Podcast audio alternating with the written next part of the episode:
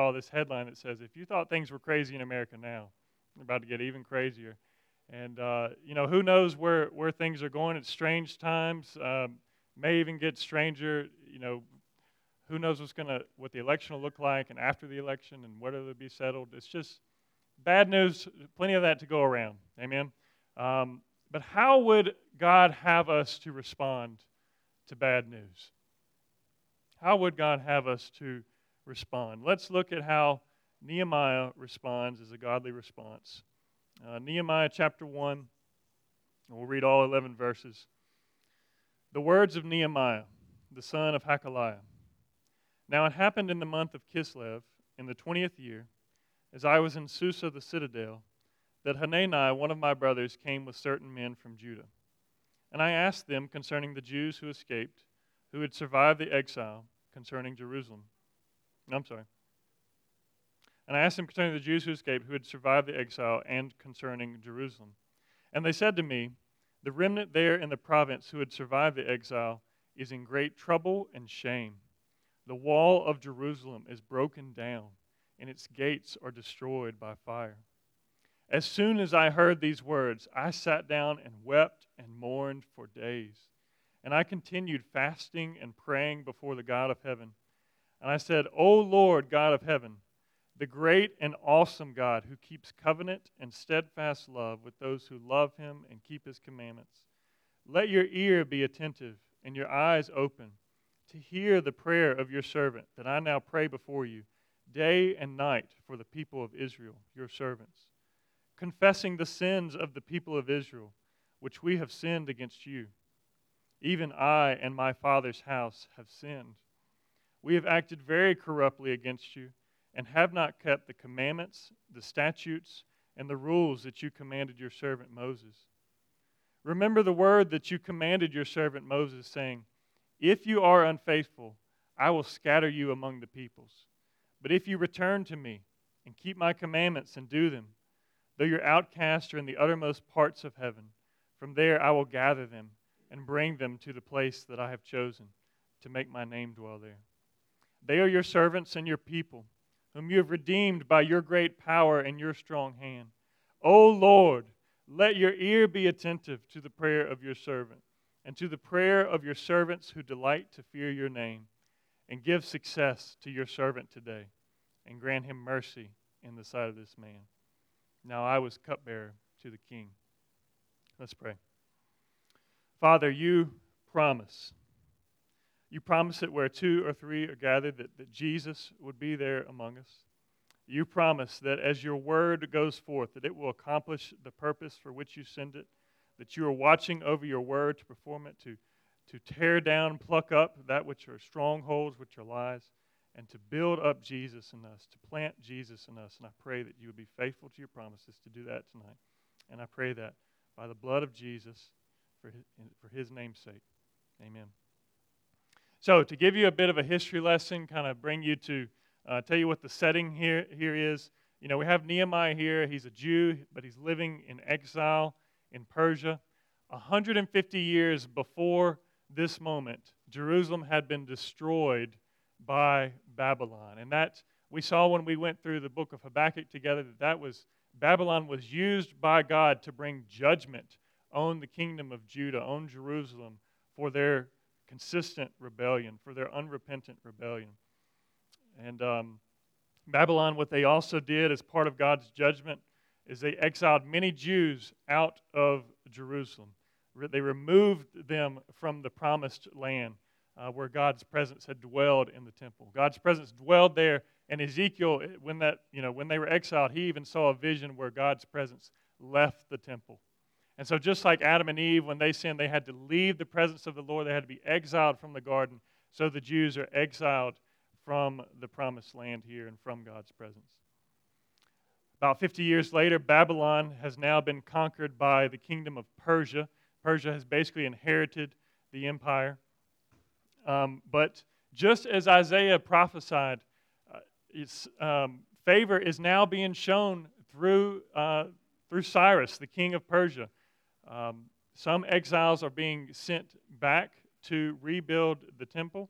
Um, and, you know, though about 50,000 of them had returned. There'd been like two or three million who had been exiled out. But then 50 years later, about 2%, 50,000, had been sent back. And so then we come to this moment nearly 100 years later from when they had first gone back, 150 years you know, later from when Jerusalem had been destroyed.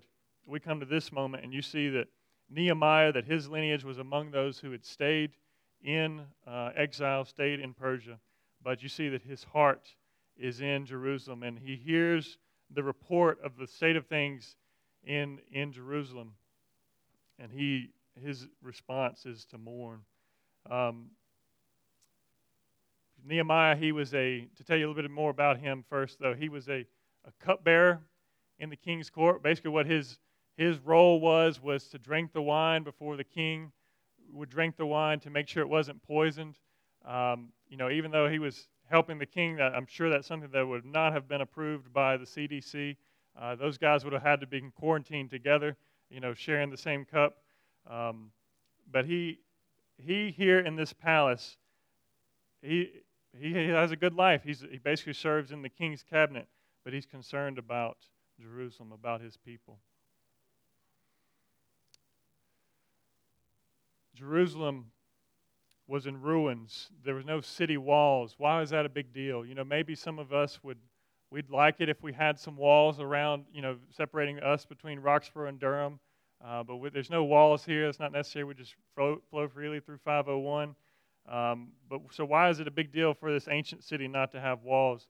Basically, they were completely open and vulnerable to enemies, uh, to people coming in, and there was just constant stress and tension. It says they were in great trouble and shame, just always afraid of possible attack.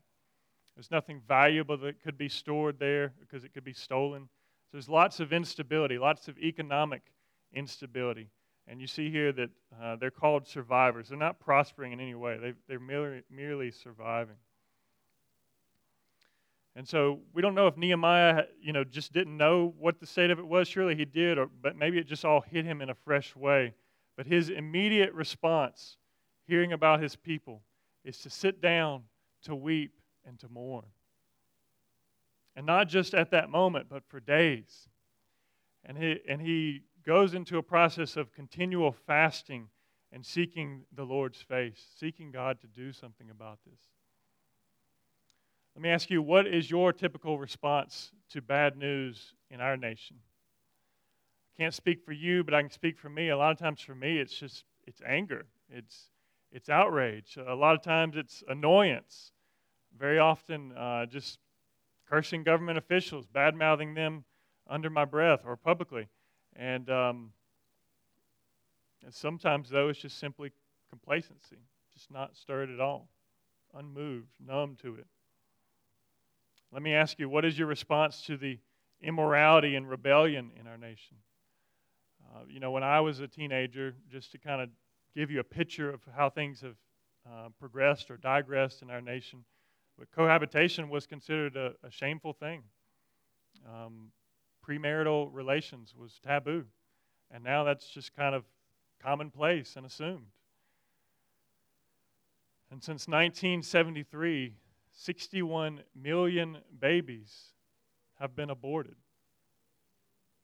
Are you lamenting over these things? Are you, have you mourned before the Lord over the state of our people? as Second Chronicles 7:14 calls us to, are you humbling yourself and seeking God's face and turning yourself from God's wicked ways, calling on him to forgive us of our sins and to turn and to heal our land, just as he promises in 7:14. Are you fasting and seeking God in prayer, desperate for his mercy, desperate for a revival in our nation? A word about fasting, you know, I wouldn't be surprised if some of us here have never fasted. The, you know, the church tradition that I grew up in, uh, we never fasted, and I always thought it sounded a little crazy. You know, why would you go without food? I mean, voluntary suffering. Ooh, no. And, uh, but, um, you know, maybe it's something that we as, as elders should, should lead you in, but don't, don't wait on us necessarily. But why, why would you fast? I mean, I, all the time I, I feel like God calling me to fast is like, that's like the last thing I want to do. I love to eat. Uh, but um, why fast? Why not just pray? Why fast as well? Well, fasting proclaims something to God and to your own heart.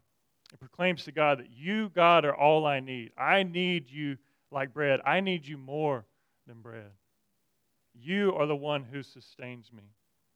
You are the one that I am desperate for. And it proclaims the same things to our own heart. It, you know, we need to preach that to our own hearts that God is all that we need. And we need Him more than food.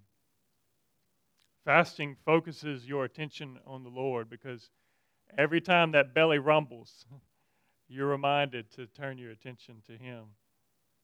Um, if you're going to try fasting for the first time this week, I'll, I'll, give you some cautions. Never do it to try to impress the Lord, um, to gain His favor. You have favor in Christ. Um, never do it to try to impress others. And I would commend replacing your, your meal time with time in prayer. And uh, you may not experience closeness with the Lord in the midst of fasting. It might be one of the most horrible experiences you've, you've felt recently. But, but as Hebrews 12 says, no discipline seems enjoyable at the time but later on yields a harvest of righteousness. So, Nehemiah, he responds with fasting and prayer. And I want to look now at, at eight quick observations of um, Nehemiah's prayer. And I know you're thinking 15 minute introduction. I don't know how you're going to do eight quick things, but, um, but let's go. Most of them will be quick anyway. First observation Nehemiah remembers who God is, he praises the Lord. Nehemiah remembers who God is. He praises the Lord. Uh, again, has a dual function of giving God glory, and He's worthy of us giving Him praise. Amen. But it also, as you as you um, praise God in prayer, as you begin your prayer in praise and adoration, you're reminding your own heart of who He is. You know, we can't see Him. We don't know what He looks like. How do you know what He's like? By His Word. And so we praise Him according to His Word, and that shapes our prayer. Look at how it shapes the prayer of Nehemiah. He says, God, you are a great and awesome God. I know awesome is a word, doesn't carry a lot of weight. You know, when I was um, a, a, young boy, uh, Teenage, Teenage Mutant Ninja Turtles were really popular, and everything was awesome. You know, cowabunga, dude. And um, so we've really watered down that word, right? But if something is awesome, it is something that you're in awe of. You could also translate this word as terrible. God is a terrible God. He's not one that we approach lightly. He is a holy God whom we come before in fear and trembling and reverence. He is a great God. He is God. He rules over all things, and nothing is impossible for him. Remembering who God is also gives you confidence. Let me, let me ask you this How can Nehemiah call on the Lord to rebuild the walls when the walls had been destroyed because of God's judgment on them. The walls were destroyed because of God's judgment. So, what right does he have to call God to help with rebuilding them? It is because God is the God who keeps covenant and steadfast love with those who love him and keep his commandments. Second observation Nehemiah looks to God to do what only God can do. He looks to God to do what only God can do. These walls, as I've said, have laid in ruins for 150 years. It's a long standing problem.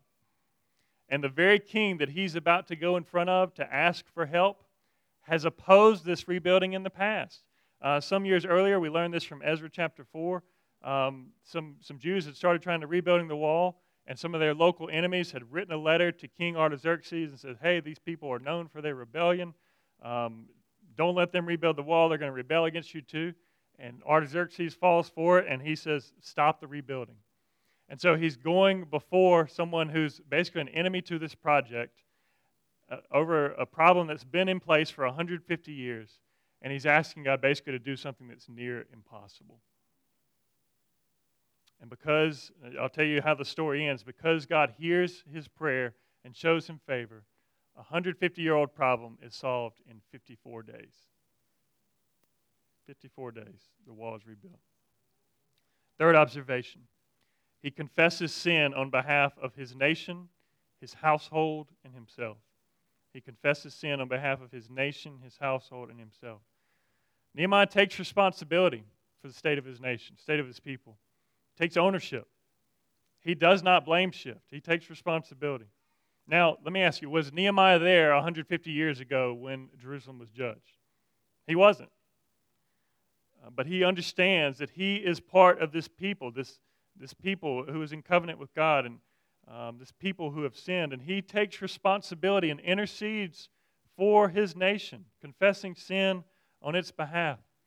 And guys, it is entirely appropriate for us to lament and confess sin, uh, the sin of our nation. It is entirely appropriate for us to lament before God and confess sin on our nation's behalf. Confessing that we are a people guilty of murdering innumerable babies.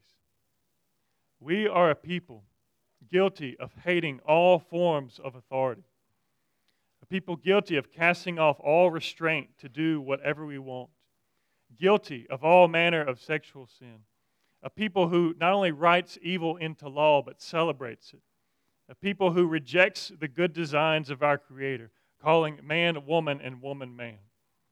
We are guilty of racism. We are guilty of all manner of division and of divisiveness, guilty of backbiting, of slander, of lies. Who struggles to trust the media? Who struggles to trust politicians? Who struggles to trust your neighbor? We're a nation guilty of lies, guilty of greed, guilty of pride and arrogance. We celebrate pride like it's a virtue. We're, we're a nation guilty of warmongering and empire building, encroaching on the freedoms of other nations. We are a nation with a history of slavery and a nation where slavery still exists. It's estimated that some 200,000 uh, people are slaves to human trafficking in our nation right now. Without getting into graphic details, I'll just tell you many of them are minors. Most of them are minors. Does this move you to lament? Lord, have mercy. Have mercy on our nation. Confessing its sin should be our continual practice. And he, he, he not only confesses sin on behalf of his nation, but he confesses sin on behalf of his household. Um, you know, men, who, who does the Bible regard as head of the household? The husband and the father. It is, you know, marriage is a covenant relationship. And in a covenant, the head of the covenant is the one who is held responsible for the state of, of that household. And so, men, we are the ones held responsible. We, we know that we are responsible for providing for our families and, and responsible for protecting our families. But that's not just physical protection and physical provision. We are responsible for the spiritual state of our households, for spiritually protecting our families from lies, uh, for spiritually providing for them and raising up our children to know the Lord, to be disciples.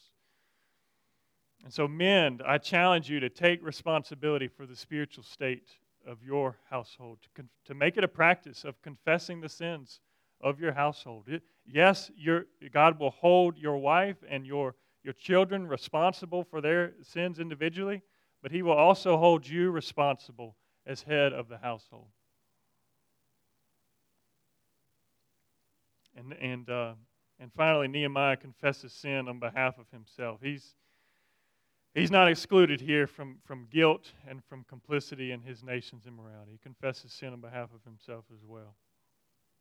Fourth observation, we'll move quicker now, but he remembers God's promises. He remembers God's promises. Uh, look at, at verse 8. He says to God, Remember the word that you commanded your servant Moses. And then he quotes here from, from Deuteronomy 30. He quotes God's promise to him or paraphrases it. He says, If you are unfaithful, I will scatter you among the peoples. And God had done that. He had been faithful to that promise. But then look at this, verse 9. He says, But if you return to me and keep my commandments and do them, though your outcasts are in the uttermost parts of heaven, from there I will gather them and bring them to the place that I have chosen to make my name dwell there. He says, God, you promise that if we if we humble ourselves, as Second Chronicles 7.14 says, if you humble yourselves and, and seek the Lord's face and turn from your wicked ways, then, then, then God says He will, um, uh, for the sake of his name, he will forgive us of our sins and he will heal our land. And so we should go to God over those promises. Fifth observation he remembers God's great acts of redemption. He remembers God's great acts of redemption. He remembers that God is a saving God, a redeeming God. Most likely, it's he uh, says in verse 10, he says, You know, these are your servants and your people who you have redeemed by your great power and by your strong hand. Most likely, he has the Exodus account in view. God's people had been delivered and made a people to be his own possession um, by the blood of the Passover lamb. As judgment fell on those who were outside the covenant, and, and, and judgment passed over those who were faithful to apply the blood of the Lamb, God had saved them. God has saved us by the blood of Jesus. And we should remember the blood of Jesus as we come before the Lord. It's our only ground for coming before the Lord. And it's our only ground for asking for God's mercy because we are guilty people and judgment is deserved in our nation. But by the blood of Jesus, Lord, would you have mercy? God, remembering God's great acts of redemption reminds us that nothing is impossible for the Lord. Just as He had, in a mighty way, delivered the Jews, parting the Red Sea, delivering them from Egypt, just as He, in His sovereignty, used evil men to put Jesus on the cross to accomplish our salvation, so He can do marvelous things in our day to save souls. Sixth observation He offers himself to God to use in answer to his prayer. He offers himself to God to use in answer to his prayer. Uh, in verse 11, he's asking God to work, but then you see uh, that he is um, he's willing to be part of the solution. He is planning to go before King Artaxerxes. He says, "Give success to your servant today." Uh, Grant me mercy in the sight of this powerful man. He is, he is planning to do something, but notice this, and this should be our pattern. He goes to God first. Because God is the only one who can save souls. God is the only one who can bring revival. God is the only one who can do powerful things to awaken people to his mercy. And so, God, if it's going to be done, you have to do it. But here I am. I'm willing. Here I am. Send me. I'm willing to be used of you as part of that. And along with that, uh, seventh observation, he follows his prayer with waiting and action. He goes. He goes in front of this man. We see that uh, in a moment in, in chapter 2. But he, um, he gives feet to his prayers, he acts upon it. He's not just idly saying, God, you do something about it, and then unwilling to do anything, but he offers himself and then he follows through. But part of his action is continual waiting continual fasting and seeking the Lord's face. Uh, look at, at, chapter 2, verse 1, up on your screen here. Uh, I'll point out a detail for you in a moment, but it says, In the month of Nisan, in the 20th year of King Artaxerxes, when wine was before him, I took up the wine and gave it to the king. Now it says here it's in the month of Nisan. Uh, before in chapter 1, we were in the month of Kislev.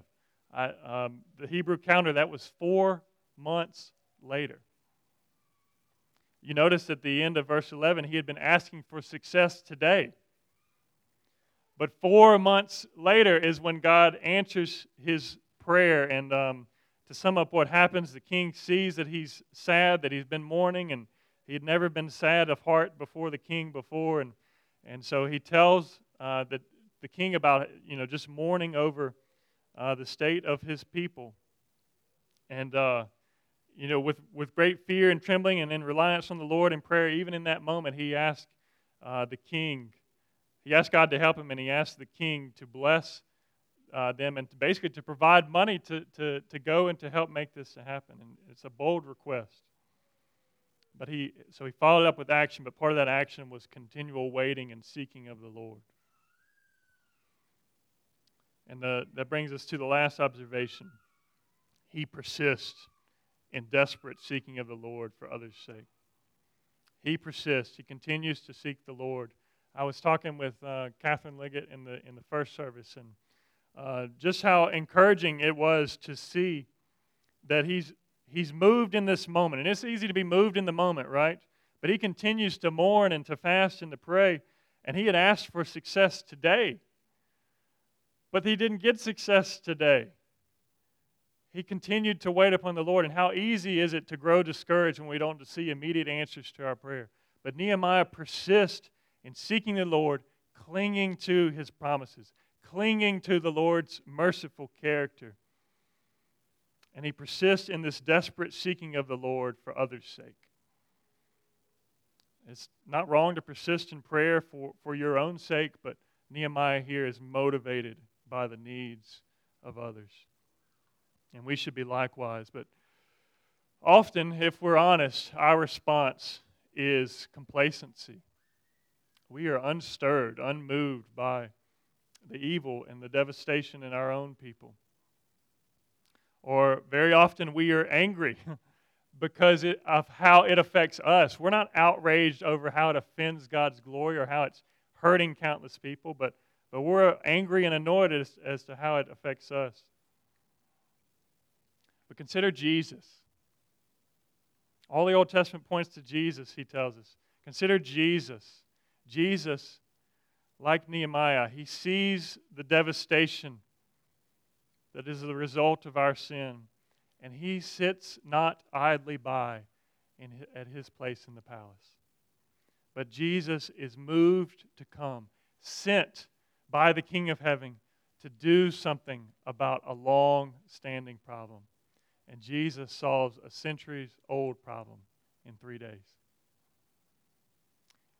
Our sins are our problem, but Jesus, becoming our covenant head, makes them his problem.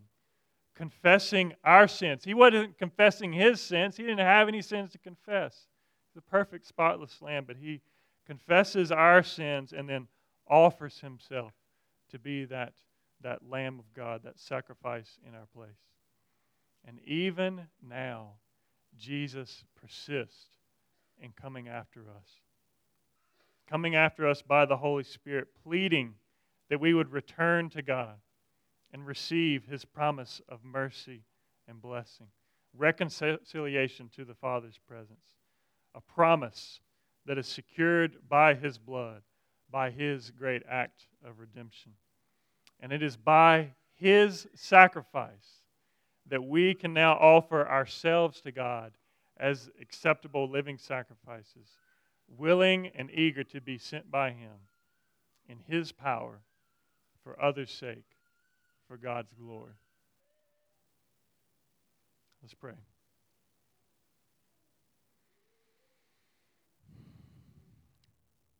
Lord, we um, are both uh, disheartened by all that has taken place in our nation this year and also hopeful because it is clear that you are doing something. And God, may, may we, you know, as at times we have been uh, mourned and broken, I'm sure, over the state of, over the sinful state of our nation. But God, very often we're complacent, we're angry, we're annoyed. God, would you give us the heart of Christ? God, thank you that Christ did not stay idly by in his palace, but he came and he gave his life so that we might be reconciled to you. God, by his blood, by his, his spirit, the Holy Spirit that you've given to us, God, would you use us to be part of the solution in our nation? Lord, have mercy on us. Have mercy. Amen. We'll take um, the Lord's Supper now.